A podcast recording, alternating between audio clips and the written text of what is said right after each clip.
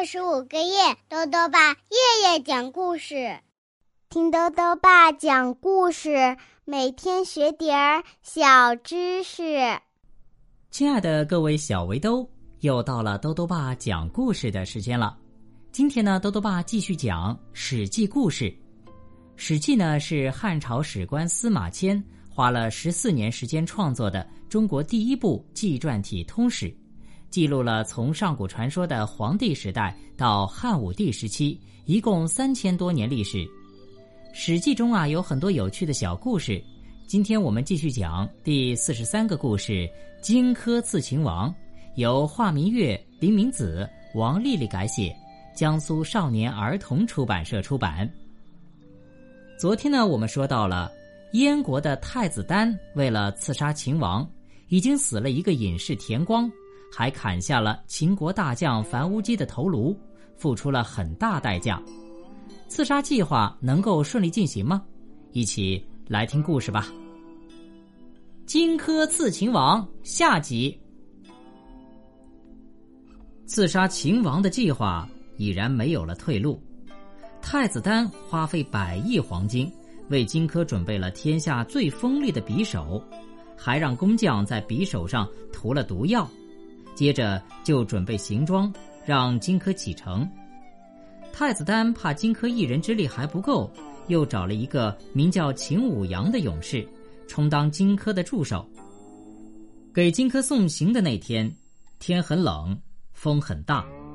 太子丹及送行的人们穿着白色的衣帽，郑重地祭祀了陆神，求神明保佑荆轲一路顺风。大家依依惜别。一直把荆轲和秦舞阳送到城外的易水河边。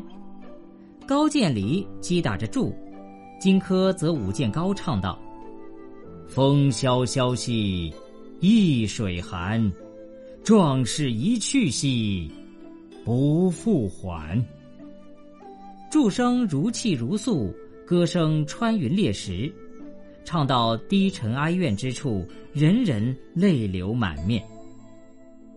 到了秦国，荆轲就以价值千金的礼物去贿赂秦王宠臣蒙嘉。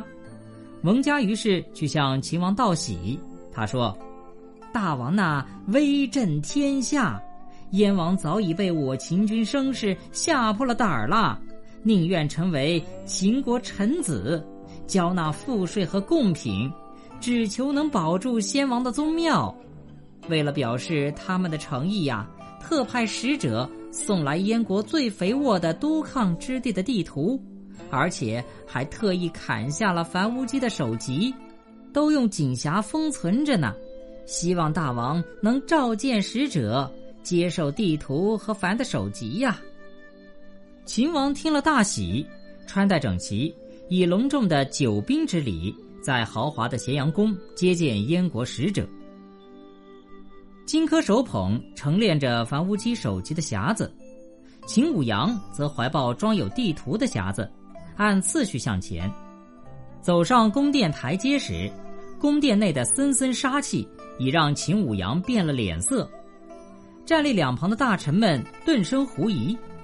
荆轲对此解释说：“呃，我们都是从偏远的北方来的，从来没有见过天子威严。”所以感到害怕，请大王原谅。秦王一律顿消，就对荆轲说：“拿地图过来，让寡人过目。”荆轲等的就是这一声吩咐，连忙起身下阶，从浑身微微发抖的秦舞阳手中拿过地图匣子，献上。都抗之地是秦国早就垂涎的战略要地。秦王接过卷着的地图，急切地展开来看，边看边展开，忽然发现寒光一闪，一把雪亮的匕首出现在图卷尽头。秦王不由一愣。就在他这一愣神的功夫，荆轲左手猛地抓住秦王衣袖，右手拿起匕首朝秦王直刺过去。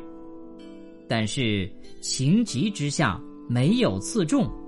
秦王大惊，抽身而逃，连衣袖都被扯破了。秦王想拔剑自卫，却由于剑鞘过长，剑一下子抽不出来，只好围着殿上的大柱子逃避。荆轲手握匕首，在后面穷追不舍。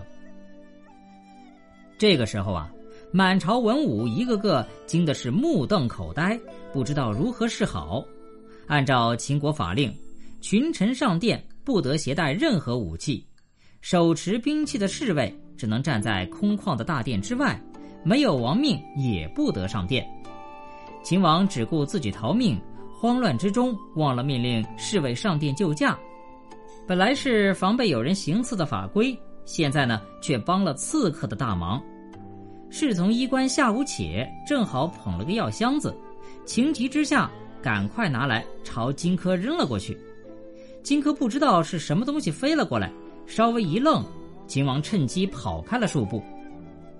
秦王在前，荆轲在后，两个人又围着柱子绕起了圈子。秦王连惊带吓，赶得气喘吁吁。正在这千钧一发之际，有人高呼：“大王，把剑背在背上！”秦王一下子被提醒了，连忙把剑鞘推到背上，从后往前拔出宝剑，朝荆轲劈刺，正中荆轲左腿，鲜血喷了出来。倒地的荆轲还使尽全力把手中的匕首投向秦王，秦王闪开，匕首只是投中了身后的铜柱子。秦王见荆轲武器脱手，就放开胆子击杀他。荆轲连中八箭，知道大事难成，就靠着铜柱子大笑，并骂道：“哈哈哈哈哈！你这个暴君，大事没有成功，是因为我想活捉你，得到你的诺言，去回报太子。”这个时候，秦王的卫兵一拥而上，杀死了荆轲和秦舞阳。荆轲已死，但秦王很长一段时间都精神紧张，无法放松下来。刚才那惊心动魄的一幕，给了踌躇满志的秦王以沉重一击。数年之后，燕王姬为了求自保，将荆轲刺秦王的主谋太子丹杀死，作为礼物呈现给秦王。虽然如此，仍然没有阻挡秦国灭燕的脚步。公元前二百二十一年。秦王嬴政灭六国，成了秦始皇，仍没有忘记通缉太子丹和荆轲的门客。这个时候呢，高渐离已经改名换姓，但依然以击筑抒发壮志难酬的心意。凡是听过他奏出的悲凉曲调的人，无不落泪。秦始皇听说后，就请高渐离入宫演奏。高渐离为了替荆轲复仇。竟在柱声中密封了一大块铅块，等秦始皇靠近他时，他举起柱砸向秦始皇，但没有砸中。秦始皇的左右侍卫杀死了高渐离，而秦始皇本人呢，从此之后胆战心惊，从此再也不敢接近来自各诸侯国的人了。荆轲刺秦王的故事虽然悲壮，可还是有人感叹说：“啊。”他真是一个勇士，可惜那一刻，一闪即逝的机遇，并没有倾向于他。好了，小围兜，荆轲刺秦王这个史记故事呢，到这里啊就讲完了。下面又到了我们的小知识环节。今天啊，多多爸要讲的问题是：故事中说燕国要保住先王宗庙，这里的宗庙是什么？多多爸告诉你呀。宗庙是天子或诸侯等祭祀祖先的场所，帝王的宗庙制度是天子七座庙，诸侯五座庙，大夫三座庙，士人一座庙，而庶人则不准设庙。最后呢，又到了猜谜时间了。今天的谜面是这样的：相貌似狗不是狗，长着一张血盆口。全身披着灰皮袄，想捞油水满山走。